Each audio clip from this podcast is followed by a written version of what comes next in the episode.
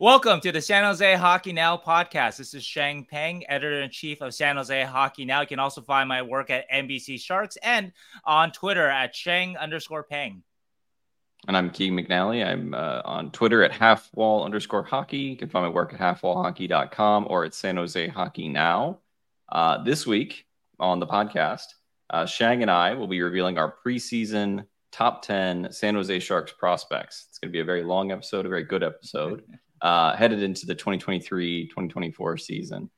Um, we spent hours, days watching these prospects and talking to uh, NHL scouts and other league sources about all of these prospects and, and some few that we're not going to mention today. Um, so without further ado, let's do this kind of like top 10 countdown style. So we'll do Sheng's 10, my 10. Uh, of course, you've probably seen my full rankings, or if you haven't, uh, my full rankings are at half-wallhockey.com, uh, where I go through top 20 as well as some honorable mentions of the Sharks prospects. So 30 um, prospects at all, all written up. yep, 30 prospects, 30 maybe 35. Um, with little blurbs about some of them, not not full full breakdowns, but uh, check it all out there if you want to. You probably haven't heard Sheng's list yet, and his is kind of vetted with some more sources. So uh, let's throw it to Sheng to start. Well, you better not have heard my my list yet, yeah, because I've I've only uh, shared it with a few people. So yeah, um, we will get to uh, we're going to do our top 10 but we will get to sort of uh, honorable mentions or guys that we might have missed a- after our top 10 um, so i talked with um, boy uh, i think five six a half dozen uh, nhl scouts or uh, or league sources about all of these prospects just to get a, a kind of a, a, an idea about you know my my rankings um, as opposed to to to Keegan's. And so just kind of uh, yeah uh, uh, we're gonna get into that uh, right now. And so anyway number 10 and uh wish we had a, a drum roll a drum roll here but uh uh we gotta work on that. Add to the yeah, budget we'll next time but uh, number 10, uh, I have uh, a Kasper uh, Halttunen. Of course, Halttunen was the Sharks' second round uh, draft pick 2023. Big uh, Finnish winger uh, with a big shot. Uh, but I would say that Halttunen, um, you know, he, he kind of, kind of comes up at, at number 10, but uh, he's not um, he's not a necessarily a strong number 10. I had some mm. people telling me that uh, uh, one scout told me uh, maybe Havelid, uh, Mattias Havelid, the defenseman, uh, instead of uh, Halttunen in here. It's close for for this scout, uh, but I'm gonna stick with uh, with uh, with Kasper uh, uh, right here. And so, anyway, I think uh, Keegan and I we agree on our number ten here. Yeah, that's actually the we've had a we think we have a few that we agree on on this list mm-hmm. actually. Um, but yeah, t- Halttunen ten kind of feels right around that range, and I think you're right when you said that there's probably some wiggle room there between like 10, 11, 12, 13, maybe. Um, they're kind of all in the same grouping. Um, I agree. I like Halttunen as a, a project in terms of, I think the Sharks picked him not to be ready to play NHL hockey next year. Sure. Um, yeah. He's kind of like a farther along project. Um, he's got a great shot, like you said. He um, plays the game kind of like a pseudo power forward slash power sniper kind of game. Um, but just there's a lot of things that I think need to round out with his game um, in terms of his playmaking and and some of his defensive effort stuff that I think is going to take a, a, couple of uh, years to really sort out. And we have news on him too that he's um, not news news. We announced this a couple weeks ago, but he's coming to North America um, to play in the OHL, uh, which is I think a good uh, step for his development instead of being over in the Finnish league. Um, so yeah, go ahead. So uh, yeah, um, I think uh, I, I think I think what Halttunen, uh, he's a guy that you know so young that can definitely see that um, you know he has a good year. He could he can he can you know fly up this list, you know, and so um, you mentioned uh, we talked about this on this podcast that uh, Halttunen didn't exactly uh, uh, blow the doors open at the recent uh, World uh, Junior Summer Showcase, but mm-hmm. it's just one tournament, and so you know we'll we'll see. But uh, there's definitely things to like about his talent level, which obviously a reason why he got picked in the second round, and reason why a lot of scouts do like him. moving on to number nine, my number nine, and this might be controversial, and I did get a lot of pushback on this, but number nine I have Thomas And Bordeleau, as recently as last year, actually last year at this time, he probably was the Sharks' number two prospect after William Eklund. And so this tells you, uh, one, uh, that the Sharks uh, prospect pool has uh, deepened quite a bit, and it, and it has. You know, a lot of these a lot of these guys in my top ten and Keegan's top ten are guys that were added in the in the last uh, in the last year. Um, but also too, though, uh, that Bordeleau, even though he was an AHL All Star last year. Um, there are a lot of questions about his overall game. Um, things with um, his uh, body language, his defensive effort, his attitude.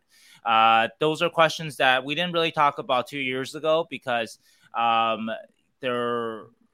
Well, the Sharks didn't have a lot of prospects a couple of years ago, but I think also too, um, you know, that that was in the the last uh, vestiges of the Doug Wilson slash Joe Will era, and maybe Bordeleau got kind of the kind of the eh, you know he he he got he got in those games right at the end of the season got a lot of people excited and there was reason to be excited from his cup of coffee from 2021-22 but um, i don't know if his game has grown enough since then though he hasn't taken that next next kind of step but anyway a couple things that i've heard from scouts um, and again, yeah, I got some pushback on putting Bordeleau uh, so low. And um, I will say that uh, Bordeleau, um, if Bordeleau hits or if Bordeleau takes a big leap this year, I and I'm talking about like you know the mental space, the defensive commitment, things things that, that are very controllable. Yeah. If he takes a big step there, then like he he's he's right back up there in like the top five discussion. Um, so the talent is there. Uh, but anyway, uh, so uh, one uh, one scout told me that uh, he definitely have Bordeleau ahead of uh, Gushchin and Lund, so that tells you kind of who I have ahead of him. And uh, another another scout said, yeah, I definitely have Bordeleau a couple spots higher than than than than nine here. however, another scout said uh, had uh, actually because I asked him in general about uh, smallish Sharks forwards, right? And Gushchin and Tristen Robins and Bordeleau all share the sort of the uh, the size thing, but also they are all drafted in the same uh, in the same draft, the 2020 draft, and um, he actually had of the smallest Sharks uh, forwards, center wingers, he had Gushchin and Robbins ahead of Bordeleau on his own list. Uh, mm. But he he he he reminded, and I just said it that Bordeleau has a higher ceiling than all these players, but also he has a low floor too, and so could you know it's really a, a big year for for for Thomas this year, I think.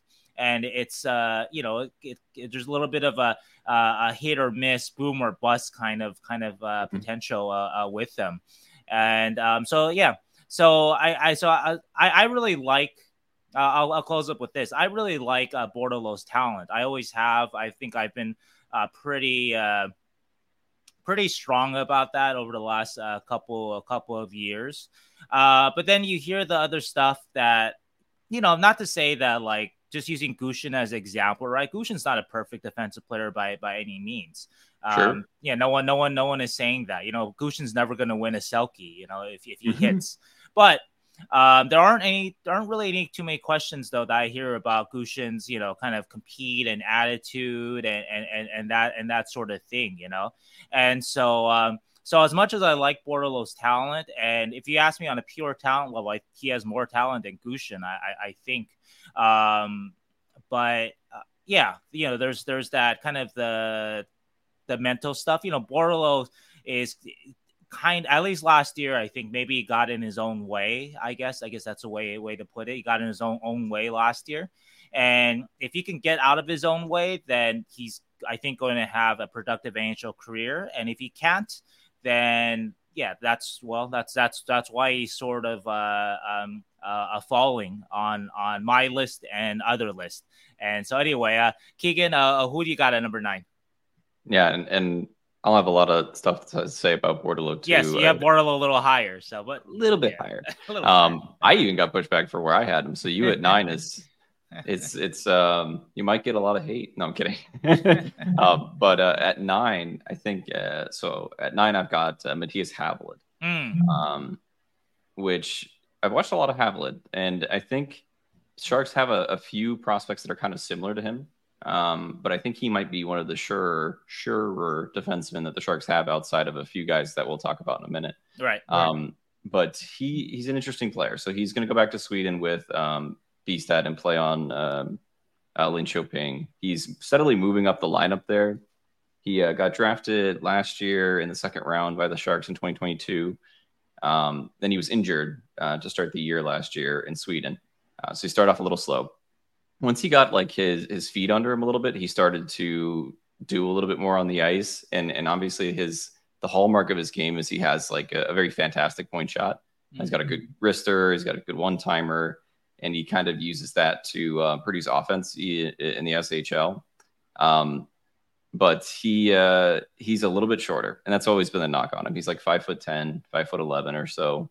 Um, and it's it's hard for those kind of guys that don't have like all world talent to to really pop at the NHL level offensively. Um, sometimes these guys end up just being really, really, really good AHL defenders. Mm-hmm. Um, but I think Havelid just has a very well-rounded game, even though he is a little bit shorter. That I, I like him in at this like number nine slot. Um, and and obviously his improvement too is, is what I really like about his his um, projection is that he didn't really fizzle out when he moved up because he was playing like the J20 level um, in his draft year and then moved immediately into the SHL. And he looked fine. Like he, you know, held pace as like a 19 year old defenseman coming off an injury. So I, I, like his projection. And he's played well at all the international games that I've watched him in too. Um, so I, I like him here, but I could see where he could maybe be in this like middle ground of nine to 13 or so. Right, right. Well, I, would say for myself that like he would have been if I had a number eleven, uh, he would have been it. And um, I mentioned uh, a one scout said that he'd have Havelid instead of Halttunen at 10 mm-hmm. and I had another scout uh, that told me that he had Havelid uh, definitely in the top ten and ahead of my number eight. And wow. so people people like him, and so I might be a little lower on him on on my list than I sh- than I should be. But like you said, though, I think that we're talking about the maybe seven through uh, yeah, I don't know. You know, I wouldn't say 13, but maybe the 7 through 11, 7 to 12, uh, that, that you can kind of, um, you can kind of, uh, they're kind of interchangeable. Um, I, I, you know, maybe, you know, of this, of this group of prospects. And so I'm also teasing too that our number six, uh, my number six at least is lower on some lists that I've seen, but, um, other people and myself uh, uh, like him quite a bit. So anyway, we'll mm-hmm. we'll get to number six when we get there, though. But uh, let's go on to uh, our our number eight. And I mentioned that uh, this number eight that a scout that I spoke with would put Havelid uh, over him, but for me, my number eight is the Danil Gushchin. And um, Gushchin, um, again, yeah, that's a little bit of a, of a spicy take, uh, like you had, uh, maybe having him ahead of Bordeleau. But uh, I like uh, Gushchin's uh, compete. Um, I like, you know, I like his overall. Obviously, he's a small guy, but there's never uh, really an overall question about his about his compete, about his attitude, and and all that sort of thing. You know, so I think that uh, mentally, you know, he's in the kind of seems like he's in the right place to kind of maximize his NHL career. And um, so uh, whereas though the the scout I talked to uh, talked to that wasn't as fond of Gushchin, his quote is, "I'm not confident in Gushchin's future at all." oh so, boy! But that's a fair point. Again, though, you yeah. know this this tier of prospect, like again, I think seven through through twelve. Like if you get a, a, a couple of them to pan out, then then you're doing well. You're not going to get seven through twelve on on on this list on our list uh, they're not all not all of them are going to work out and be good NHL players. Mm-hmm. And uh, like I said, I will I will say this again that like I do like Bordeleau's overall talent package more than Gushchin's. Um, if if Bordeleau hits, he should be a better player than Gushchin. But I feel a little bit uh, safer maybe with with with with Gushchin, I guess. So um, so that, that's why I have Gushchin a little bit a little bit higher than uh, than Bordeleau. So anyway, who you got in number eight? Spicy take there. Uh, uh, I think uh, so. My number eight. Uh, I think this is interesting because the Bordeleau Gushchin discussion, I think, is where we're headed with this. And my number sure. eight is um, is Thomas Bordeleau, um, which you have at number nine and ahead of Gushchin, uh, or behind Gushchin, I should say. Um, I also have him behind Gushchin. I'll reveal that in a minute. But Bordeleau is interesting because you're right. I think he last year he was probably number two in the Shark system uh, after his, um, especially after he came over and put up like five points in eight games yeah. in the NHL last year.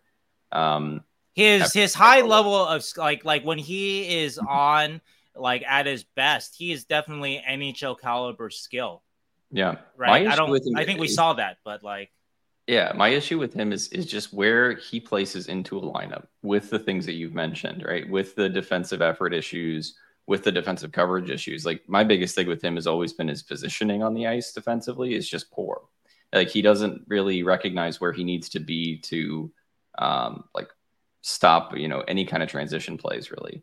Not any. I shouldn't say any, but like he he's his positioning is just not what I've come to see from a lot of good defensive forwards.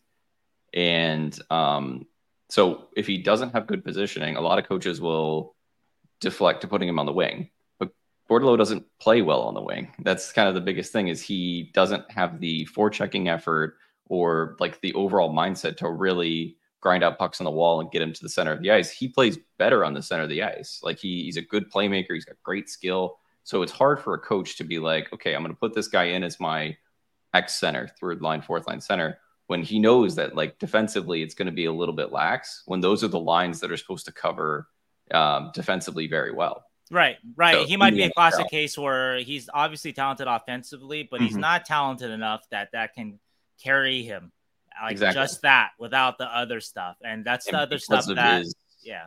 His natural position is center. That that's where he's stuck. He can't play on the wings and be like your top six winger um, because he's just that's not his position. And and you're right, he's not a talented enough, I think, to be a top six center as of now. Obviously, things change. Yeah, on just the offensive side, yeah.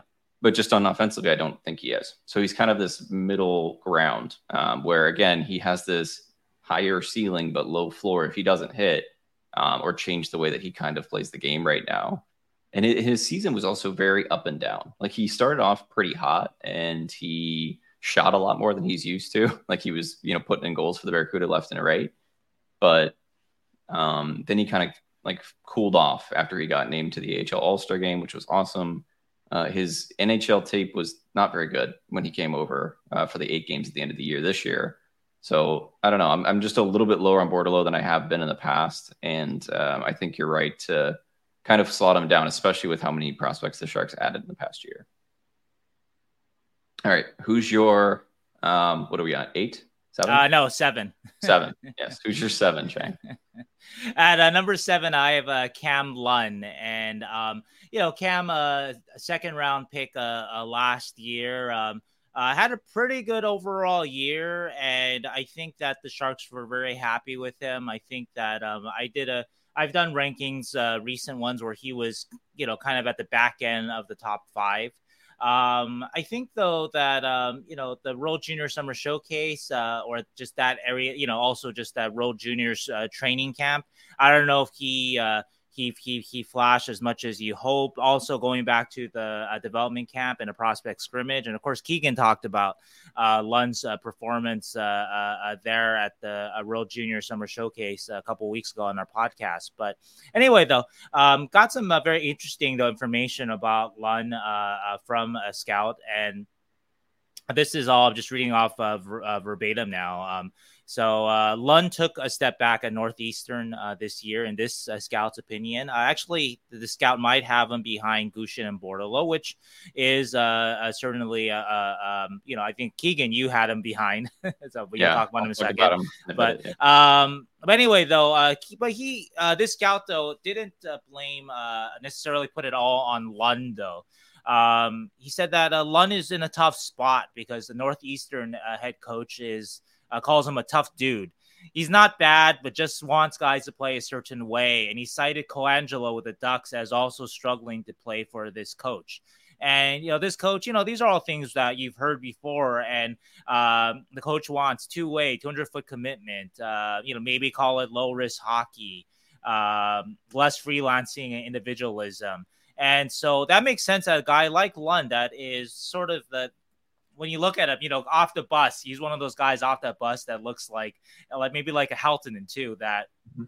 they they they should be dominating uh, uh, out there, and you know they've got the size. You know, uh, Lund can skate, Lund can shoot. You know, and so so when when you see him not make quite the impact that you expect, be it at development camp or at uh, the World Junior Summer Showcase, then you wonder, you know, well, you know, what's what's what's going on a little bit, you know. And so anyway, though, uh, when we talk about Lund and Northeastern, though, like I think mm-hmm. though that uh, if things work out, you know, if basically, you know, uh, the trick with a guy like Lund is that is that he learns to play sort of the right way. I mean, it's the same thing with Bordeleau. Learns to play the right way, but he doesn't lose his his skills. His skills are mm-hmm. still apparent. So if you if you blend that, then that that becomes a legitimate NHL player, a legitimate, you know, playoff caliber, middle six, top six player. And so Lund is, of course, younger than Bordeleau, so we give him a little more runway. He's also a little bit bigger, and so that that will help him too, uh, just negotiate, you know, pro hockey and stuff. Um, and so anyway, um, Lund is sort of at a place where, yeah, maybe a little bit of a step back, like this scout says, but there is a lot of talent there, and if if Lund can kind of, you know, if you can sort of, well, you know, I don't know, break is the right word, but kind of like break Lund's game a little bit, but then build him back up into mm-hmm. a more complete player, then you've had then you have a you know a, a prospect that's going to be we will be talking about him in, in the top five, and so we'll see. You know, so again, another big year uh, uh, uh, for uh, for this prospect. Um, but right now, though, yeah, I have him at number seven. Yeah, the um, I'll talk a little bit about Lund. Lund, I yeah. think, was 11 on my list. Um, mm-hmm. So, so just outside of this, this top 10. Um, and him and, and you mentioned Halttunen and him and Halttunen are like not comparable. I mean, comparable in some ways, but similar kind of thing, right? They're project players, um, great size, great shot, and then you kind of try and build out the rest. Lund's yeah. a better skater. Lund's better in transition than Halttunen, I think. Um, but Halttunen does have a better shot than Lund, even though shot Lund's shot is pretty good.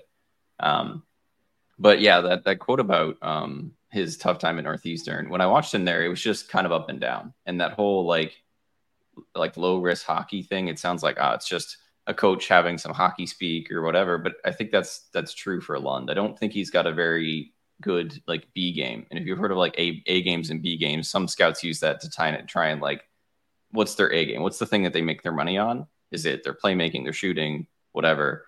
Um, and then their B game is all the stuff they do when they can't do that thing. Um, do they do anything, or do they suck at doing something, or are they good at doing something? Lund just doesn't really do a whole lot after after his A game. If he's not in the offensive zone, it's you know, and he does have good transition, but he doesn't really uh, understand the cycle defensively to get the puck to then transition very well. Um, but if you you know that just takes time too. A lot of times the the prospects that come from USA juniors aren't as well rounded uh, in the beginning, and then when they get through college, like two, three, four years, they really come out as well rounded hockey players. So I think you're right. A couple more years, if he does round out his game really well, he has all of the other tools to really mm. be like in this top, uh, like five, six, seven area yeah. for the for the Sharks. That's what I'll say on Lund. My number seven. It's not Lund. Uh, my number seven is I'm probably going to say probably just my favorite Sharks prospect, just because uh, it's Danil Gushchin. Mm. Uh, so I have Bordeleau eight, Gushchin at seven, and it kind of goes back to that topic about what is Bordeleau as a position player and what is Gushchin. Bordeleau is a playmaking center at his core, but he's it's hard for him to slide into a lineup in that, like I said. Gushchin is a scoring winger that loves the power play. It's not hard. It's like it's hard to get there into the NHL, but it's a lot easier to get into that position in the NHL than is a playmaking center in the NHL. Sure. So coaches are a little bit more. That's his first thing that I have over Bordeleau. Is they're a little bit more likely to play Gushchin above Bordeleau just based on their position. Um, second is that Gushchin has a little bit more effort. Well, actually, a lot more effort than Bordeleau does in the defensive zone. He's not as physically developed as Bordeleau. Like Bordeleau is a better physical player. Yeah, stronger. Um, stronger are uh, like on the boards, all that. Gushchin isn't strong on the boards yet. He's still very tiny, and that's like going to be his thing forever. He's, he's very tiny. Um, they're similar, like height. I think Bordeleau is probably an inch or two taller. Um, but yeah, it's just Gushchin. It just has that effort level. He has the positioning, um, and has the game that I think he's above Bordeleau in my mind. He's also just got a fantastic shot, and when he's playing on like his game, you can really tell that it's like he's got like a little bit of a twinkle in his eye and a little bit something special that is hard to find like on the Sharks prospect lists. Um, aside from your very very top of the lineup guys here. So I don't know. I love Gushchin. I've watched him for years now, and he just he grows his game. Like although it's still like highlighted by a fantastic shot and skill and transition and good skating, it just grows. Like he gets a little bit more um, defensively aware. He's getting a little bit stronger on the puck.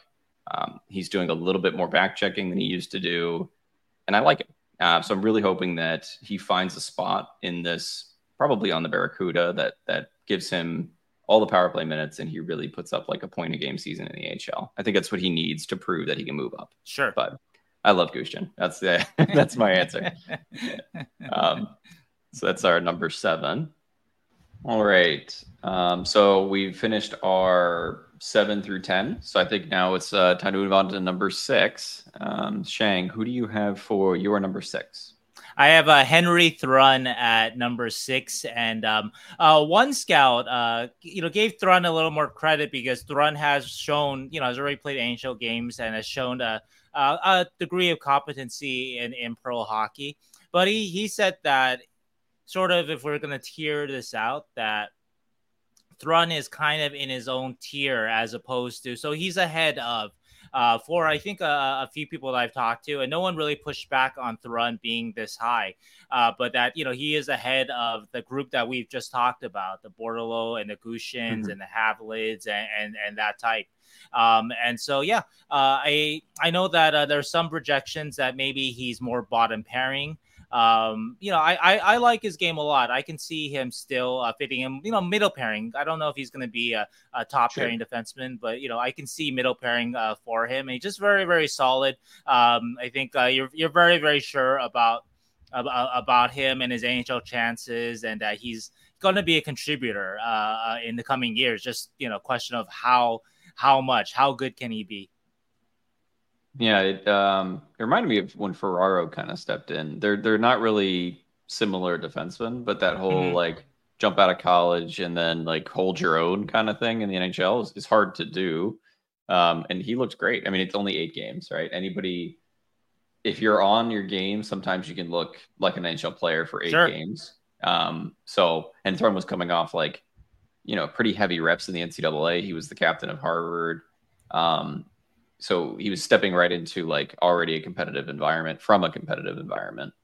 So it's hard to say exactly if that's going to be his entire future is that he's that steady, but it definitely mm-hmm. was good to show it right away. There was no like, I'm worried, I'm scared, I'm nervous. It was, you know, just cool as a cucumber kind of thing. Right, right, right, I right, right. I like a lot of his like um transition passing, I think is really good. Mm-hmm. There's some questions yep. I think you had as well about his um like overall foot speed. I think. Yeah, I think everybody's question is his feet. Uh, you know, if his feet were better, then he'd be you know top three prospect here or or, or whatnot. You know, but uh, his feet are probably going to be the limiting factor. It's not his compete. It's not his hockey brain. Mm-hmm. Um, mm-hmm. He has he has skills with the with the puck too. Like you mentioned, uh, his first pass. Um, so far, he's shown that that's a very reliable first pass, and he can make a couple of those highlight reel ones too, some nice ones too. And so all that seems pretty uh, uh pretty sound and reliable. But the feet, uh, we're not so sure about. Mm-hmm. And little spoiler alert henry thrun is also number six on my list as well.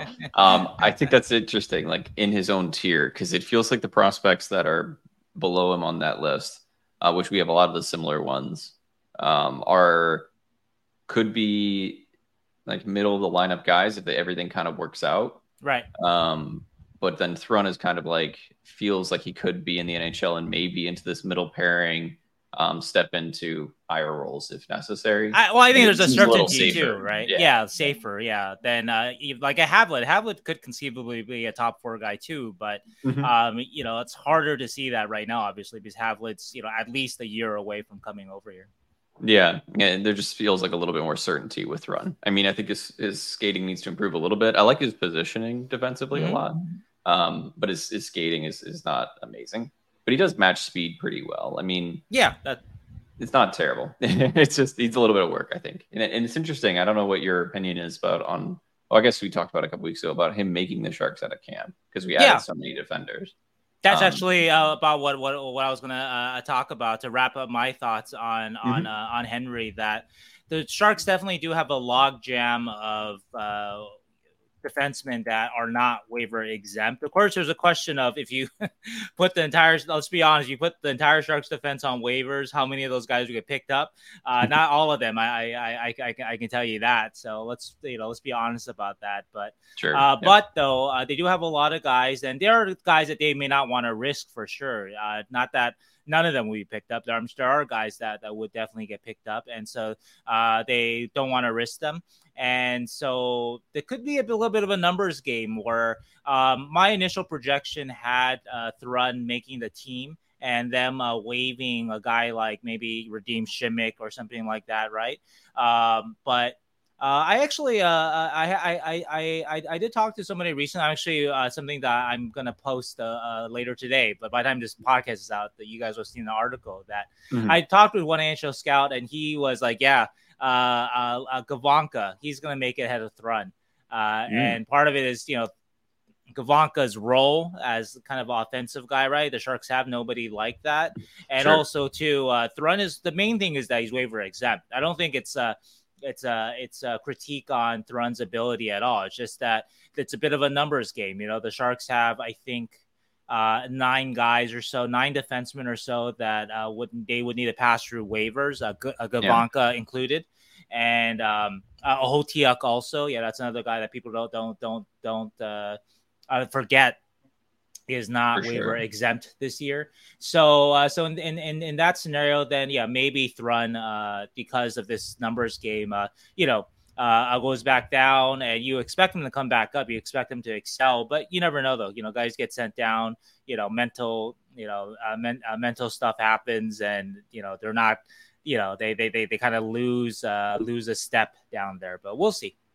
Yeah, it's it's tough to project. I guess the unless something happens before training camp where they move out a few of these guys, but you've got like MacDonald, Simek, Hotiak and Gavanka all not waivers exempt, right? So right, like, and besides the the the standby guys too, that uh mm. you know Burroughs, Rudov, Vlasic, yeah. Ferraro, Benning, exactly. right? So, guys yeah. that you expect are not going to get waived to be sent. Uh, and uh, Knyzhov, Knyzhov is Knyzhov. not not waivers exempt either this year oh. too. So yeah, so that's a, a lot, lot, of, dudes. Yeah, the, it seems to be like a top six, seven, and then there's four other dudes. So it's yeah. like uh, it's it's kind of tough. I, I want Thrun to make it, and I feel like based on his season, he should make it. Um, well, but, training camp though, yeah. So yeah, yeah. I mean, there's yeah. the training camp, yeah. and also you, the Barracuda would have like a world's better defense if they started the year with Thrun and Mukhamadullin rather than like Merkley and Knyzhov.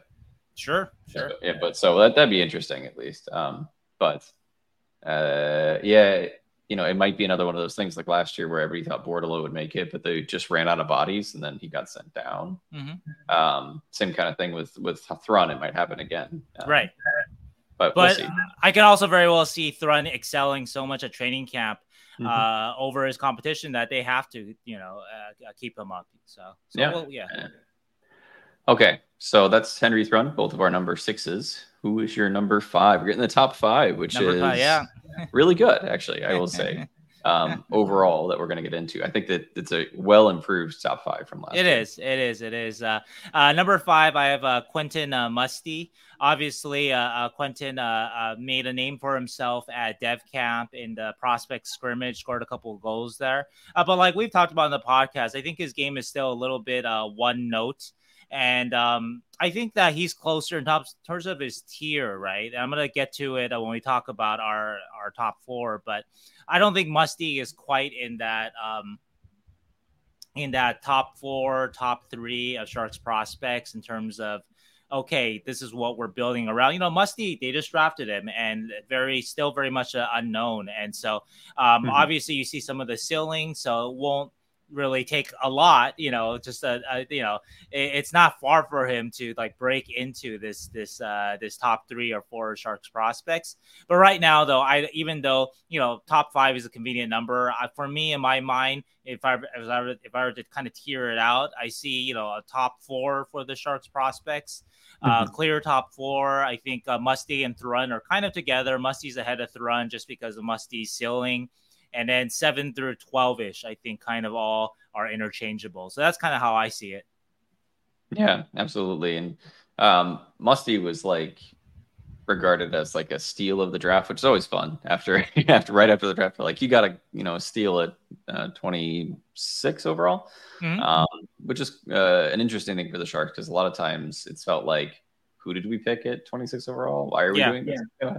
Um, I, that's what people said about Bystedt, and that's what people yeah, said exactly. about uh, Wiesblatt. And so, you know, yeah. well, you know, one now, out of two isn't bad. So, yeah, one of them turned out pretty well, which we'll talk about. Or appears but, um, to be, yeah, appears, appears to, be, to be for so far. But uh, yeah, Musty felt like a steal in, in, in where he fell to, just because it, it, does feel like he does have a high ceiling. Um, he's got great puck skills. He's a great playmaker. Um, he is a big winger as well mm-hmm. when he actually sure, uses his size. I think one note is a, is a decent way to describe him, or just kind of a little inconsistent. Mm-hmm. Is, is the way that I would say he's not um, always on that like uh, tear that sometimes he gets onto, where you, sure, you recognize sure, that he's like the best player on the ice, and sometimes he just kind of fades away, um, yeah. which is a lot of young prospects. And oh, I mean, a love, lot of the guys that we have seven to twelve, right? So yeah, yeah, yeah. So. And you love to see the the flashes that he has that are that are amazing. So um, he's going to go back to the OHL for next year and, and, probably kill it. Like I imagine he's just going to um, tear up the league. He had a pretty good year last year. He had 78 points in 53 games, which is good. Um, I would, I don't want to project it, but I think he's going to go over 100 points. Would be mm-hmm. my guess. Okay. So we'll see. You know, things change, things happen, but it wouldn't surprise me if that's the kind of year he has when he goes back to the OHL. So um, you you expect them to break into sort of the top three four conversation by the end of the year then? Maybe that's what you're. Okay. I think. Um, hey, take a stand. All right. it also depends on. And yeah, I, I honestly think it, that right? the top four is, like you said, the tiers. And, and also, this is spoiling who my five is. My five yeah, is yeah, also yeah. Quentin Musty. it's, getting, okay, yeah. it's getting a little bit like back to back here, but my five sure. is also Quentin Musty. But um, the top four, I think, is on its own tier, and and Quentin and Henry Thrun kind of provide a really good five six that could jump up depending on how well they do next year. Right. Um, I wouldn't say that even if he puts up 100 points that he would be in my top four. Okay. It depends on what the the next guys do. Sure, sure. Um, it's just a more of a progression thing for for Musty, but I like him overall. I watched him at the World Junior Summer Showcase. Um, he had some good games and some like um, decent but not doing a whole lot games. Mm-hmm. Um, but uh, he did look out of place, which is good because he's playing with mostly all of like the classes that are one or two years above him sure. in that uh, small tournament. So he didn't look out of place uh, for sure. And then obviously we we you know he was heralded as like gonna make the Sharks after the uh, prospect scrimmage where he um, looked like he was flying out there. Mm-hmm. You're shaking your head no, so probably not. I mean, again, you know, one note is it's hard to make it in the league uh, as an mm-hmm. 18 year old if you're just good at one thing, kind of, uh, which is, I guess, with him is just sort of this kind of uh, straight on, like skating, skill, speed, kind of like, but that kind of like hard charging game, like, uh, mm-hmm. you know, a 30 year old veteran defenseman, you know, uh, not you know not not not the greatest defenseman in the world, but a Joel Edmondson is not gonna. yeah, it's gonna knock him down. Yeah, yeah, yeah. So a guy a guy like that, and so mm-hmm. um, yeah. So I, I he definitely needs to add a little more or get stronger and faster. You know, you can get strong enough and fast enough where you can kind of rely on your like one go to thing, your mm-hmm. A game, like we talked about. Um, but uh, he's 18. Yeah, he's he's not he's not fast enough or strong enough. So. Mm-hmm. Yeah, he did have an illness during his draft year too that kind of um, set him back from like being as consistent as you know he can be. So, mm-hmm. um, be interesting to see him get a full season for next year. Um, okay, number four. Now we're getting into the big four, yep. um, which we said is its own tier. Sheng, yeah. you have a number four? have uh, uh Filip uh, uh Bystedt. And uh, said, you know, we've obviously seen his progression from a pick uh, last year where people were like, uh, this guy, you know, this guy's like a second rounder. You guys uh, trade. Not only did you guys trade back from number eleven, but this is the first guy that you pick in the Mike Grier mm-hmm. uh, uh, Grier era, and it looks like uh, it was a it was a great pick by Grier and uh, Doug Wilson Jr. Uh, at least so far. Um, I think uh, Bystedt has impressed in every tournament uh, any kind of showcase that that, that he's been a part of uh, since the draft. Obviously, World Junior Championships, and most recently the uh, the World uh, Junior Summer Showcase.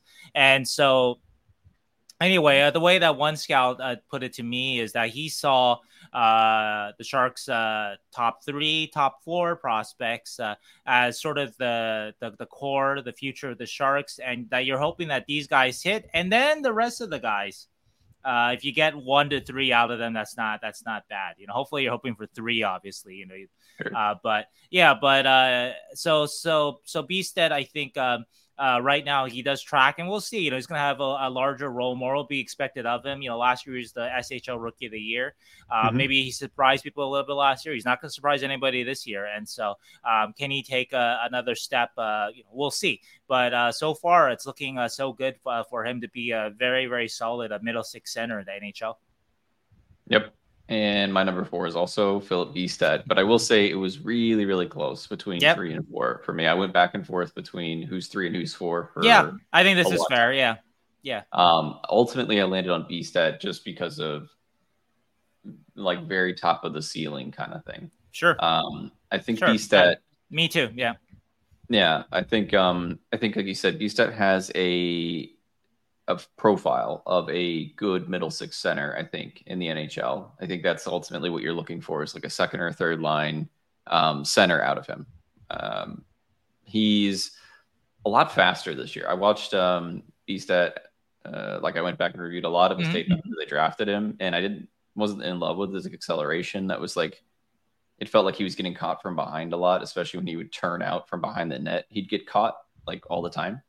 And um, he's kind of really improved it this year. Like his mm-hmm. speed are a lot better from what I can tell. Okay. Um, again, this is all video work and stuff like right, that. But right. I feel I feel like his speed has improved, especially because he's such a big guy that mm-hmm. he's like six foot three or six foot four, whatever he is. Um, he looked a little lanky on the ice. He's starting to get a little bit more muscle. It feels like, mm-hmm. and I think that's helping his speed just a touch. And um, what's always been there about him is that he's just very, very aware of the play and I've talked about that for Bystedt a lot, is that he has a good uh, awareness for loose pucks. He's got a really good awareness of his positioning on the ice. So we talked about like Bordeleau. I feel like his positioning isn't always there. Bystedt does feel like he's in a very good position to get pucks back and then go the other way with them all the time, mm-hmm. which is what stood out to me when I watched him. Um, and then this year he like stepped into the SHL, was their third line center right off the bat, and then just never left. He got mm-hmm. some power play time as well. Um, and he just kept improving. And that's that's honestly that's why he became like the SHL Rookie of the Year. Is he just looked like every month he was getting better, getting more yeah, comfortable, yeah. Um, starting to beat defenders one on one. Like his rush patterns would improve monthly. like before, it was like he'd kind of defer and wait around, and now he's just trying to like get around a man in the neutral zone and, and take off.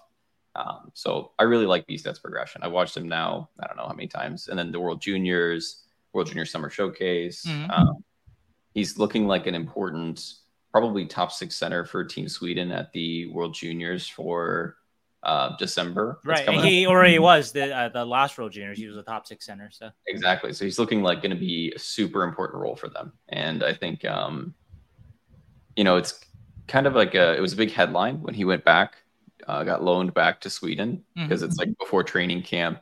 And I wonder, this is not this is not insider information. It's just something that I'm wondering is that how much of this is based off of what happened with Eklund, where they kept him the whole training camp, mm-hmm. kept him nine games, and then sent him back. And it felt like right, he right. never got his footing in the SHL when they'd already started in September, essentially, with their season. Mm-hmm. Um, I wonder how much of this decision to send Bystedt back now had to be related to that. Yeah, I, I, I don't know. I I don't know if I can speak to that exact point, but I would say though with Eklund though that even though Eklund clearly physically was not NHL ready as an mm-hmm. 18 year old, his brain though was you know he he, he was he was surviving out there as an 18 year old because he just was that hockey smart. Oh, you yeah. know, I don't know if Bystedt is quite uh, that sort of uh, high end, you know, maybe elite kind of uh, sort of uh, um, uh, processing of, of the game. Mm-hmm. Otherwise, I, I, I, think the Sharks would, would keep him if, if Bystedt could legitimately compete for a uh, top nine role on the Sharks. Yeah. Um, I think that I think they would, but I think that at this point, though, that that's sort of uh, still a reach for him. Uh, he still needs to, uh, you know, uh, uh, progress. But it's good to hear, like you said, that there's obvious progression that you're seeing. Yeah, absolutely. It, it's um, pretty obvious, and I don't think anyone actually expected him because um, he played in the U8 or the World Junior Championship right before he was uh, drafted by the Sharks, and this was the World Under 18s. Mm-hmm. Um, he put three points up in six games, which was is not amazing. Like Havelid, I think had like 10 points in six games that that tournament as a defenseman. Um, and Sweden was an absolute like great team. They had like Hermaki. Oh, sure. Yeah, yeah, yeah, yeah. And this was their U18. So Bystedt played like second or third line center on that team. Mm-hmm. And then within six, eight months, he's getting 10 points in seven games in the World Junior Championship. Right. Well, the next the next World Juniors, I mean, I, I think I, I asked people after that World Juniors that mm-hmm. of that Swedish group that got drafted uh, ahead of him or around him, uh, Lekkerimaki, um, uh, Ostlund, uh, Ogren, right, and and Bystedt that the people I talked to were like, yeah, uh, we we were wrong on Bystedt. Like uh, Bystedt would go ahead of the of, of those guys in a, in a redraft, all of those guys. Yeah. Um, and so that speaks to uh, just sort of his progression, and it's continued since obviously since that World Juniors. Yeah, they took this kind of um, this uh, approach of a pro- project pick at the 28th. Like they knew that he wasn't, you know, ready, but he had a good frame. He had a great uh, like defensive center mind, and they were like, "There's some puck skills there too. Uh, maybe he develops into it." And then he just kind of rocketed off the past sure. year, which is which is awesome to see. Um, you love to see it. Yeah, it, it, you know the other guys like Lekkerimaki had a little resurgence towards the end of the year. He had a, a down year in the Allsvenskan, and then his playoffs, he's done a lot better. Um, same with Ostlund. He well, not the same. He actually had a good year the whole year. Um, but I think if you asked any scout now, who would you rather take? I think most would still take Bystedt, or most would now mm-hmm. take Bystedt. Yeah. So, yeah, I think that's awesome. Um, it was a great pick by the Sharks. I wanted Jiri Kulich at the time, but that was just like my own bias, I think, in the in the, the draft, and both did. Well, well. Kulich would have been a great pick too. So. Yeah, both were were right there, and there was a lot of people also clam- clam- uh, clamoring for Brad Lambert, which, well, I like Lambert, but I, you know, I think I'd still have rather have Bystedt right now he seems like he could be an important, you know, role player for the Sharks. And, and mm-hmm. role sounds bad, but like, you know, second. No, I mean you win with you. You can win with yeah. guys like him in in theory. So yeah. Mm-hmm. And this isn't a, a amazing comparable because I think you know Sean Couturier is like an all star hockey player, but mm-hmm. I feel that similar kind of center is who I see him as, but like obviously not first line caliber like Couturier is. So um, anyway, poor, a poor man, Sean Couturier. So. Yeah, yeah, exactly. a poor man, Sean Couturier. But you know, we'll see. you know, it takes a lot for him to make out, but I still think he's going to need a few more years, especially adjusting to North American ice too. Sure. So because he's only played in Swedish um, ice pretty much. All right, so that's top four. Top three. Now we're getting down to it. Mm-hmm. Sheng, who's okay. your top three? Number three. three. Yeah. Yeah. Number three, I have uh, Shakir uh, Mukhamadullin. Mm-hmm. And um, a couple interesting things I heard uh, from uh, about uh, Mukhamadullin, and some people find him still. And I think, uh, you know, the reason why I have him above Bystedt, uh, and you alluded to it, is that, you know, if everything comes together with Mukhamadullin, that uh, he should be a more valuable player than a Bystedt, even if everything comes together, you know, all things being equal. Uh, if everything comes together for both those guys, uh, Mukhamadullin is probably a, a, more valuable player. But though, um, Bystedt's floor is probably safer. You know, Mukhamadullin, we could see at times too. You know, like he is, uh, you know, he's he's he's this big guy who can skate, but it can be awkward sometimes too. You know, it's mm-hmm. it's not always the, the, the smoothest looking. So um, I had a scout say to me, I would probably have Mukhamadullin a couple of spots lower on your list. So uh, you know, But then I had another scout say to me, actually, I like Mukhamadullin more than Eklund yeah. So so I, I think I think the the, re- the reason for this range is because just because uh, again that uh, you know Mukhamadullin at this point is still not the smoothest looking uh, player at all times. Um, but again, though you see the different tools and they are they, you know they obviously are coming together. You know had a very good season in the KHL. Um, I think he was good uh, for the Barracuda when he came over, the 12 games or so that he played there. And so that combination of uh, length, of skating, of, uh, of, of size, height, and, he, and surprisingly good uh, puck play. Um, mm-hmm. All that combines to, if you know, if he's able to put everything together, uh, you know, we have a guy that uh, top floor easily if it comes together, and maybe might kind of flirt with like a number two defensive, maybe. You know, I know being little, a uh, little maybe a bit optimistic there on that, but I just thought it was interesting though, just that that range of of sort of. Uh, uh, outcomes, you know, uh, that that uh, that scouts were kind of, or not outcomes, but sort of uh, rankings where where uh, mm-hmm. did range. Yeah, yeah, it's uh, he's kind of a divisive prospect, I guess. He's sure, also my number three. Yeah, uh, he's my number three as well. So now we've got a match for six, five, four, and three, um, which you know I think it's it feels like the the right tier list for the Sharks in terms of how we've got them. Right. But Mukhamadullin and and and Bystedt were really hard to rank for me, just because I think there is a lot of risk factor with Mukhamadullin, and that I don't think there is as much risk with Bystedt. I mm-hmm. feel like in some capacity, Bystedt is probably going to make the NHL. I just feel like it based off of what I've seen. Mukhamadullin there's times when I'm like, yes, this guy is going to be a top four defender for the Sharks. He's, you know, he's got great length. He can cover a lot of ice fairly quickly for somebody his size. He's mm-hmm. got a great point shot. He competes really hard. He can be physical. Um, but then there's other times you're like, I don't think I've ever seen an NHL player try to make that that turn like that. Like, I don't think I've ever seen like sometimes he can be just a little bit awkward on his skates. Um, and then sometimes he just loses his defensive coverage and can just kind of forget where his man is going. But, you know, I think there's still just a lot tiring out with him. And he's been that way ever since he was drafted. The Muka Mukhamadullin draft pick was for for people who follow like the internet drafts, the internet scouts, those kind of guys, um, which I guess I am one. um, there was it was like universally panned that. Oh sure, yeah, I remember. Picked where yeah. he was. Um, yeah. The guys from like EP and stuff like that were just like, I cannot believe he got drafted here. He's like a third rounder at best. Like, there's so much wrong with his, you know, X Y Z his game. He's so raw. Um, it's been that way ever since he got drafted. It just felt like the last year, and it's good on Greer and company to identify it. He kind of took off. He put up 25 points in 67 games in the KHL. Was playing on like their like top two lines or so.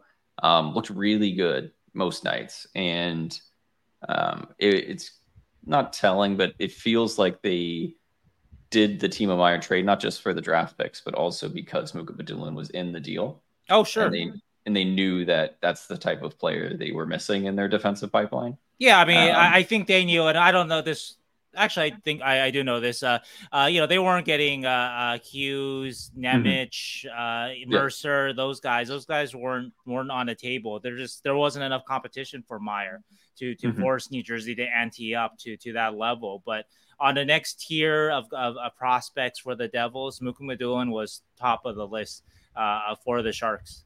Yeah, and I think a lot of people were expecting to get Alex Holtz because Alex Holtz has connection to William Eklund. Yeah. Um, but they were like, nope. Holtz's game hasn't hasn't grown like Mukhamadullin. You know, Mukhamadullin, you know, you mentioned that you know last year and that that that that that growth that Mukhamadullin had. If Mukhamadullin has one more of those years, then he's gonna you know be in NHL for the next decade or so. And you know, and, yeah, yeah, right. So so you can you can see that. Whereas Holtz, you know, Holtz obviously was the seventh pick of his draft, but that game, his game has not progressed in in any sort of way like like that. And uh, most, you know, you know, I I know that uh, a lot of people saw Holtz and Mukhamadullin in the same. They I don't think they were. I think Mukhamadullin was is ahead on on most people's sort of um, uh, rank, like at, at least people in the in in the league.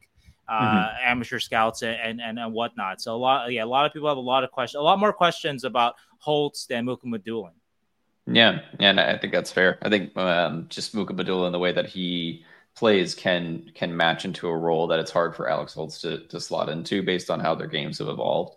Um, Mukhamadullin's just been much more of a slow burn, I think, because Holtz kind of rocketed off as like uh, had really great, you know, draft year and everything. Um, but yeah, I, I, really like the chances for Mukhamadullin to really break into the Sharks over the next few years. I do think he needs more time.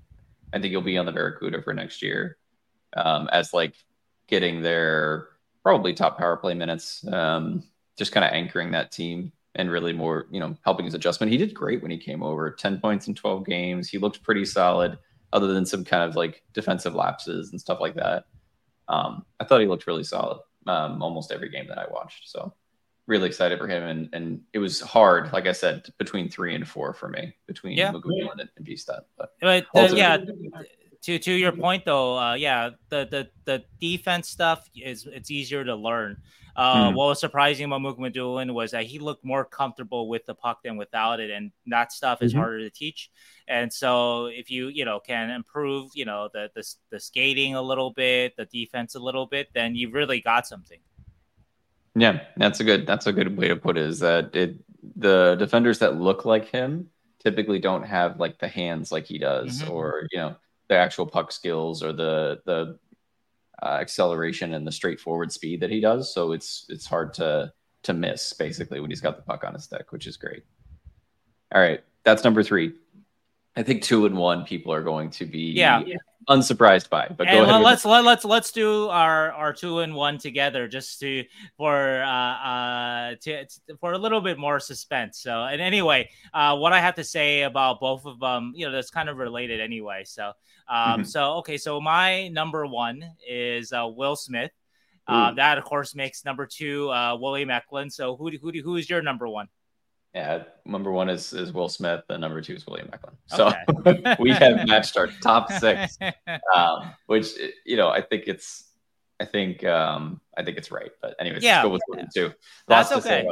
That's okay. But anyway, though, um, so I, I did mention uh, one uh, sort of uh, uh, contrary opinion about Eklund uh, that someone had Mukhamadullin ahead of Eklund. Not that this mm-hmm. scout does, doesn't like Eklund, but I think this scout was just kind of seeing stars with Mukhamadullin. That if it all comes together for for mm. for Mukhamadullin, then like that could be more valuable than a you know who some project now in Eklund as a second line ish uh, winger.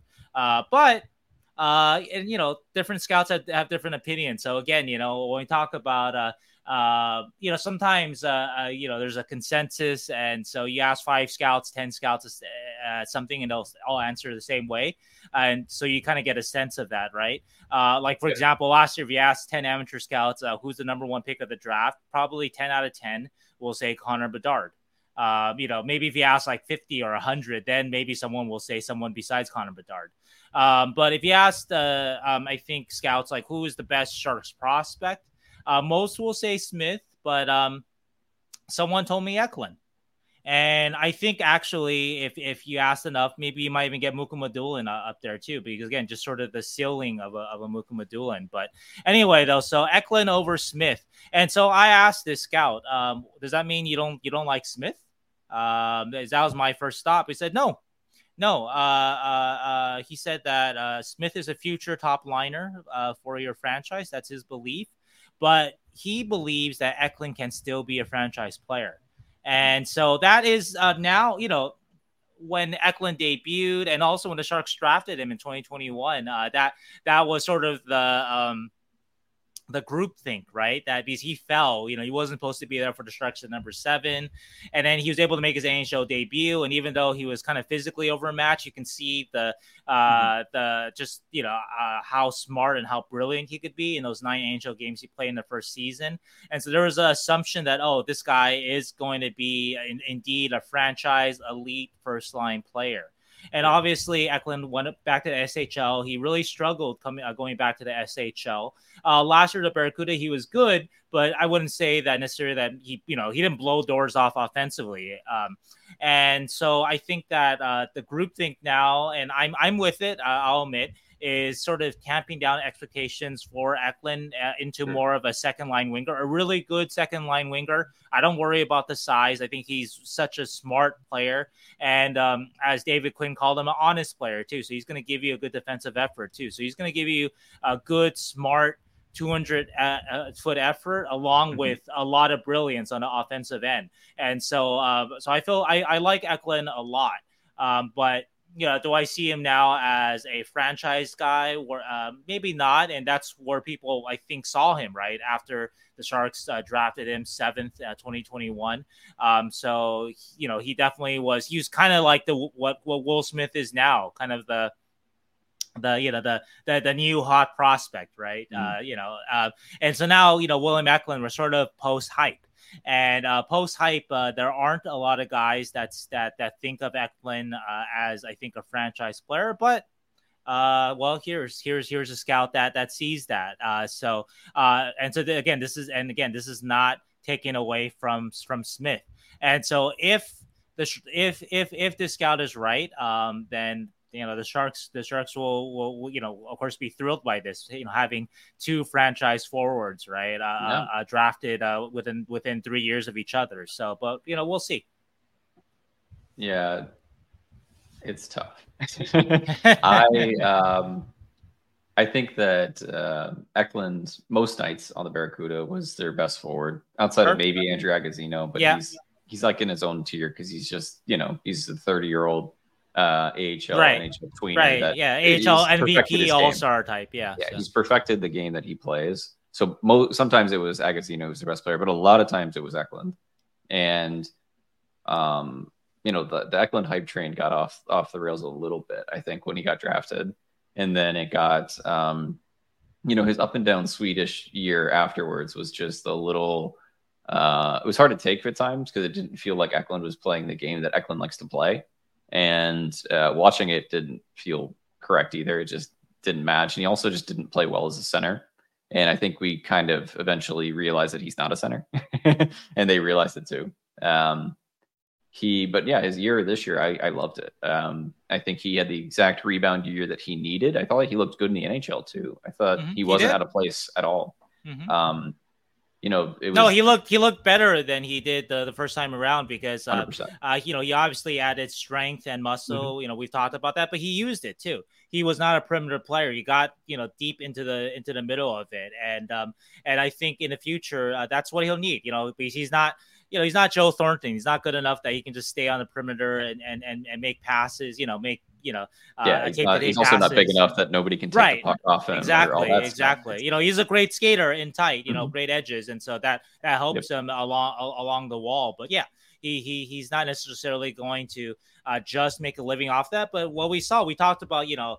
Uh, guys in their A game and what else they have besides that. Eklund has a lot of game beyond his sort of, you know, if, we, if you want to count uh, what we saw the first time he was in NHL was sort of his A game, that playmaker type, right? Mm-hmm. You know, you know, making those flashy, you know, spinorama moves, like that's sort of his A game, right? Yeah. Okay, that's great, right? But he's not, you know, not a lot of players are going to survive in NHL, thrive in NHL with just that. But he's added to that. He's clearly yep. added to that. Uh, yep, he's added. yeah strength. He's added uh, defensive responsibility. He's mm-hmm. got a he's a great competitor. Like I think he's going to be a good player. Yeah, he's going to be a good yeah. player. But you know, now we're talking about sort of the well, is he going to be a franchise guy? Is he going to be a first line guy? And yeah. so that's sort of is he going to be your like?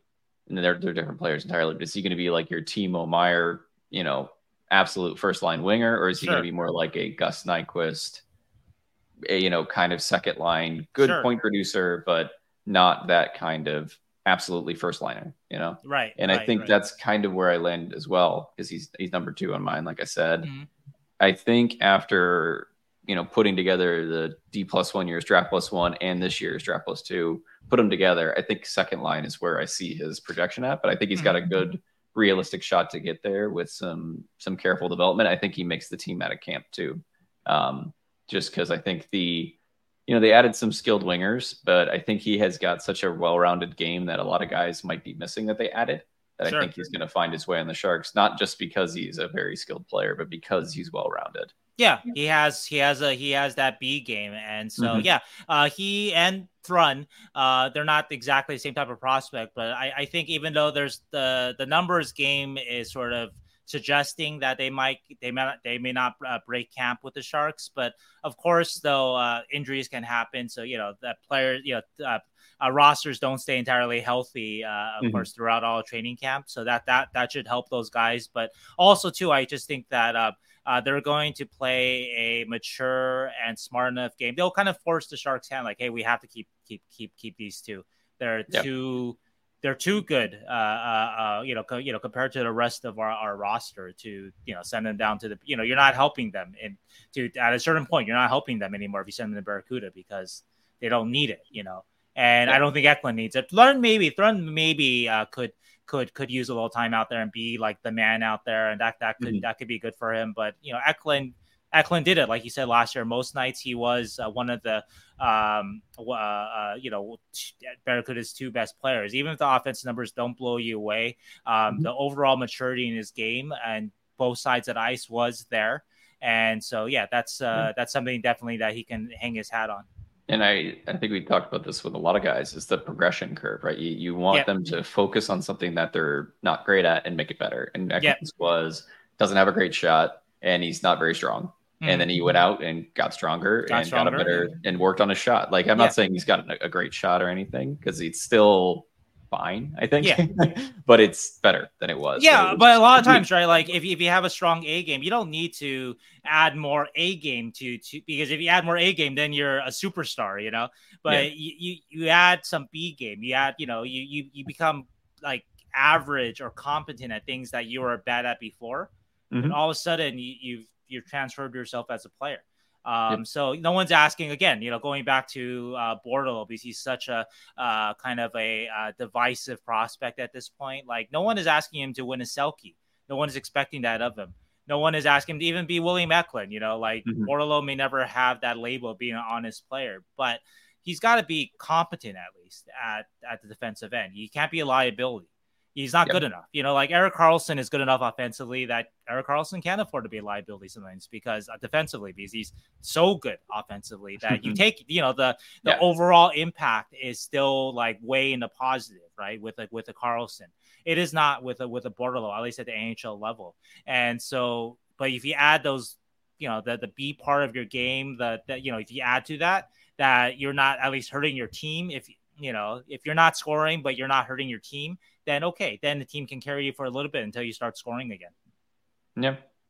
Uh, I love Eklund. I uh, one of my favorite Sharks prospects. That's my my last thing. And putting him at you know number two and as the you know projection of a second line player feels like it's going to hurt a lot of opinion or, or feels like I'm down on him. And I and I'm Well, not. it's the I think- consensus now. I think, think it's what he is. so- yeah. So, so um, you've already talked about um, your your number one, Will Smith, Mhm. um, just ahead of Eklund, and, and how that's kind of been the consensus among scouts for right now.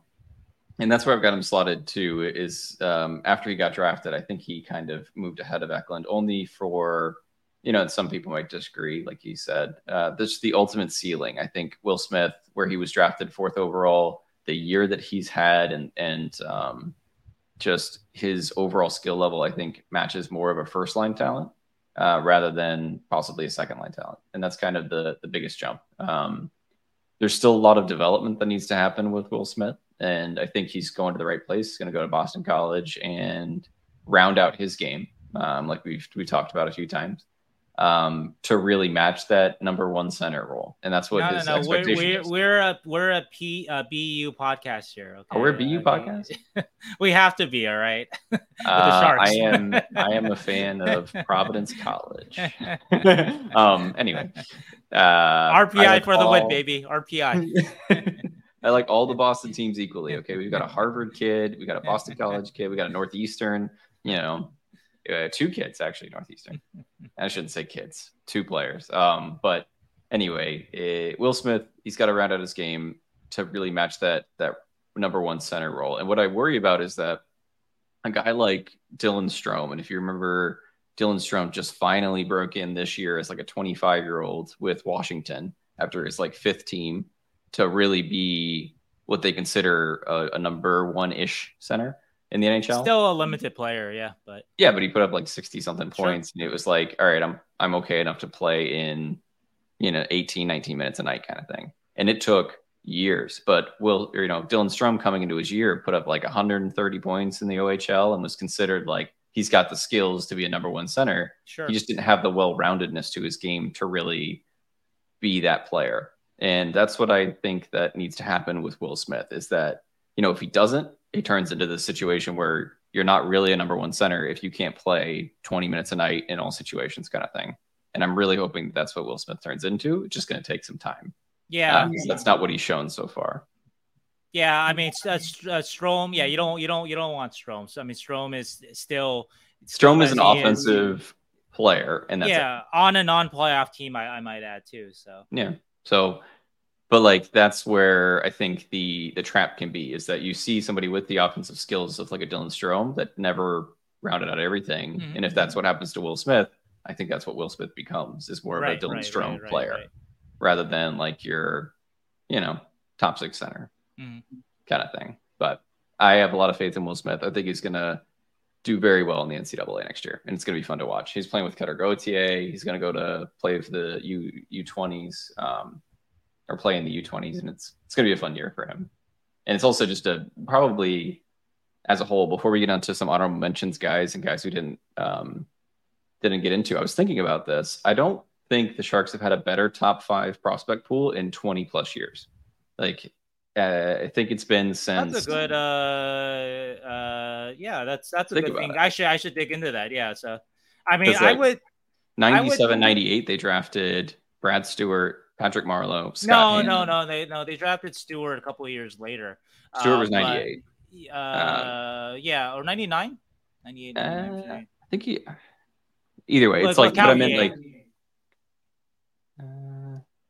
But uh, oh, no, if we're using if we're using sort of the same cutoff though, um, I think it was I don't know. Uh, it's one of those years. But anyway, if we're using the same like the cutoff I use is like 25 games, and so mm-hmm. like I wouldn't let's say like when you drop Brad Stuart, I would not count Marleau as a prospect at that yeah. point Marleau had already played uh, a, a, full season. But yeah. um, I think though uh, maybe some. I'm, so yeah, then, that's actually really great. I actually might will look into it. I think I think I'll, I'll write about this. I'm actually very curious uh, what uh, uh, uh, what I what what I come up with sort of there or what what what I learn. Um, but yeah, yeah maybe before the 97-98 season, you know, we have Marleau, you have Hannan, you just drafted Sturm uh, who was drafted a year before but made his sure. NHL debut in 97 98. So he would have been sort of probably in the Sharks' top five. Um, mm-hmm. So that, that might be a competitive one. Uh, but yeah, no, you, you bring up a, a, a interesting uh, uh argument that this might be the strongest top five uh, uh, since since then. But yeah, you've had I'll like guys that. are, you know, every five or six years they hit with a, a prospect or a, a player. Yeah. Uh, like Meier, Couture, Hertl, that kind of thing. But right. they never were this grouped, right? Like, well, not never, but not recently. Yeah. Yeah. They, they, just haven't been able to do that just because uh, they've, you know, mm-hmm. drafted so late and stuff, right? So, um, so yeah, yeah, no, I, I, definitely look into it. Of course, we had to look into sort of like we can't just say who turned out and who who panned out and who didn't because that's not the way to evaluate it, right? But sure. sort of the at the time, you know, because you know Sharks fans will remember names like Jeff Jillson. You know, I remember hearing all about yeah. how great defenseman he was going to be, um, yep. and he would have been and Mirco Mueller. Yeah, I don't know Petrecki would have made. Petrecki well, he was a fell in the right? He, but he fell late though. He was. Yeah. I think uh, I, I remember that draft year. People thought that he might be. He was one of those guys that was like uh, mm-hmm. preseason like was was was supposed to go higher, but then when we got to the draft, he, he fell. Uh, but uh, yeah, Mueller, right? Yeah, uh, making an NHL debut as an 18 year old. So so yeah, like uh, I, I, I, that's actually a really interesting, uh, interesting question. Yeah, so I, I I'm we could also, maybe next episode, maybe next episode. Yeah, I, we, could, we could do that next episode. Yeah, because you could go back through like you know the hockey news or, or whatever yeah. I have I have the hockey news yearbooks. Yeah, so yeah, and can compare the off-season top yeah. five from that, those years to now. So, yeah, uh, be interesting. I think it might come out on top from a lot of team or a lot of decades probably, um, but just awesome for the Sharks. But all right, who did we not mention that you want to give a, a talk about here on the uh, on the podcast? Yeah, uh, so I these are the names that I, I I I looked harder into. I asked people about. Of course, you know when I ask people you know, I, I give them my top 10. I give them sort of my uh, honorable mentions or whatever, right? And of course, if mm-hmm. they mention anybody else to me, uh, then then I'll take that into, consideration. But uh, no one really said anything. Uh, you know, I think my, I think this list is going to end up pretty thorough in terms of just how people are seeing the shark system right now. Um, so anyway, so some of the guys on my uh, on my list, uh, Okhotiuk. And uh, Okhotiuk, one scout told me that uh, uh, it's you know I think he likes the the the, the floor of of, of Okhotiuk. You know, um, he's going to be a bottom pairing guy, but a very good one, and so a safe NHL bet. You know, he's a guy that's right there. And so, uh, so, so that's that. That so one scout had him. Uh, I think would have had him in a in a top in, in a top ten, uh, just just for that, just for the sort of the um, uh, the the floor, his security. Um, Another guy I looked uh, asked about was uh, uh, Tristen Robins, and uh, one scout said to me that uh, Bordeleau and Robins are were, were close to him, and uh, he actually had that's this is the scout that's had Robins, uh, Gushchin and Robins ahead of Bordeleau. And uh, he said that uh, you know wanted to see Bordeleau take more of a step than than he did. Uh, but he recognizes that you know maybe he's being too reactionary. You know, a bad year. Um, so so yeah, I so again, I think the consensus is that Bordeleau's talent is uh, has more talent than uh, than than Gushchin and Robins, but just again, people just aren't sure uh, whether or not he's going to uh, uh, he's going to sort of uh, um, you know meet expectations. Um, the other names on the list, I'm going to just kind of rattle off. Um, I don't think that they they made sort of the discussion of the top 12 or 13. Cagnoni, uh, Cardwell, Furlong, Larocque, uh, Guriev, and Makiniemi. So those are names I, I kind of dug dug into, but uh, I don't think I don't think people necessarily see them as uh, top ten uh, prospects. Oh, and one more name actually I wanted to mention. I did I did ask about because I was curious. Um, so uh, Corey Pronman had had a list, uh, a U twenty three uh, uh, under twenty three mm-hmm. list, and um, he mentioned at 13 uh, Rimashevsky, which I thought was really sure. interesting. You know, that was he made his top 13, and uh, Rimashevsky um, uh, was a seventh round pick of uh, of of, uh, of this this past draft. Usually not somebody that you see vaulted into uh, top 13, especially of a of a Sharks prospect group that is a pretty decent one. You know, Pronman had had them 13th, so. Um, so I, I, I, was curious about more information about Rimashevsky. So I just wanted to, to add that that uh, one scout that I've seen who's seen him um, likes him, and um, yeah, good skills, good skills, good size, very smart. Uh, mm-hmm. You know, can't can't compete uh, uh, with with with the pro yet, but has a huge upside. So I think that's uh, maybe that's where Pronman's coming from too. That you know, even though he was a seventh round pick, and maybe he fell a bit because of the the Russian stuff, maybe he would have gone For higher in a different draft. Um, but uh, yeah. Um, the guy with some upside. So anyway, I, I, just mentioned him. He was not close on my list, uh, but um, somebody to uh, to keep an eye on. Yeah, yeah. A, uh, and also not mentioned, I guess. Well, you, you mentioned it briefly, but was the uh, reigning Sharks prospect of the year, uh, Ethan Cardwell. Um, I think um, out of those groups of players, you're looking for like one or two guys to make the NHL out of this like 13 to 25 range of the Sharks prospects, and that's the the numbers game that, mm-hmm. that dealing with prospects is. It's a lot of them have you know, everybody's got an upside. Everybody's got a ceiling and a, a potential to reach that ceiling, but not everybody does. And mm-hmm. if you did, you're by far the best drafting team in the NHL with a bullet because every one of your draft picks hits, which never happens. So, uh, just something to keep in mind. I think a lot of these guys, I have a lot of opinions on them, and if you want to read them on the um, uh, on my website, half-wallhockey.com, I got 30 plus prospects there, like we talked about, uh, little blurbs about each one of them, including um, who you mentioned, Cagnoni, Robins, Cardwell, Makiniemi, Furlong, Larocque. Um, I think uh, someone's to keep an eye on. Uh, Larocque, as he transitions from a post-injury season, is going to be kind of interesting. We talked about that with Todd Marchant on uh, on the podcast. Um, how he comes back and gets up to speed is going to be really interesting because he does have some upside based on his, um, you know statistical profile and the way that he plays. And he's he's a smart player as a defender overall. Um, Robins is interesting because he's like an example of good at a lot of stuff, but not great at like one anything. Mm-hmm. Um, he's also not, you know, kind of the smaller size as well. So it's hard right. to project him because he's like average across the board. Um, or below and, average in some places. Yeah. So his floor isn't as safe as, uh, say, a Okhotiuk. So yeah, yeah. So that's my why somebody like Okhotiuk, even though his he's not going to project above average and mostly anything, right? Um, that he still has like that bottom pairing upside kind of thing. He'll he'll play and be mean. he will play, be mean, and hit people, and that's also why they signed someone like Artem Guriev. Sure. At the OHL was to play, be big, be mean, and mean. hit people. hit people.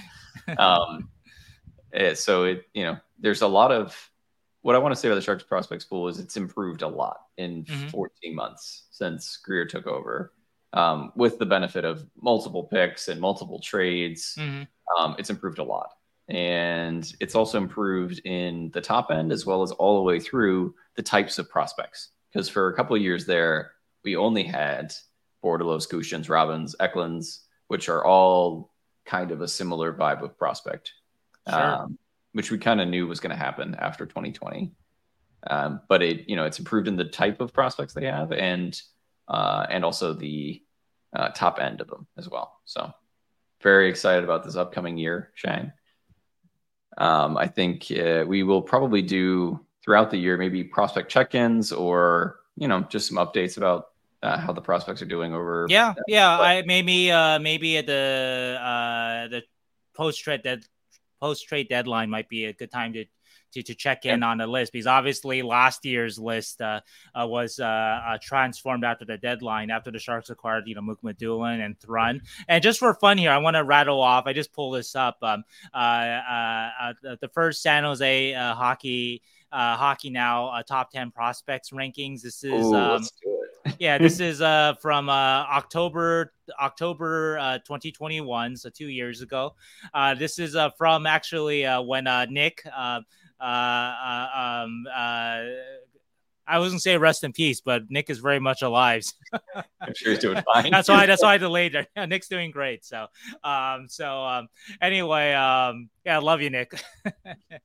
uh anyway though, um uh, that, that, that that's from uh, uh that uh, iteration of the podcast. But anyway, the top 10 was uh, or my top 10 was uh Jonathan Dahlen at number 10. Uh, now in the SHL, uh, Ben Gaudreau at number nine, now uh, without an NHL contract. Uh, number eight, uh, Danil Gushchin. and hey. Uh, he's he's held his spot or around there, even though uh, you know, even even though the Sharks prospect uh, list has uh, gotten a lot deeper.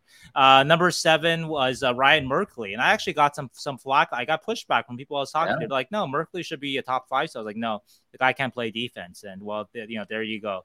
Uh, number six, uh, Santeri Hatakka.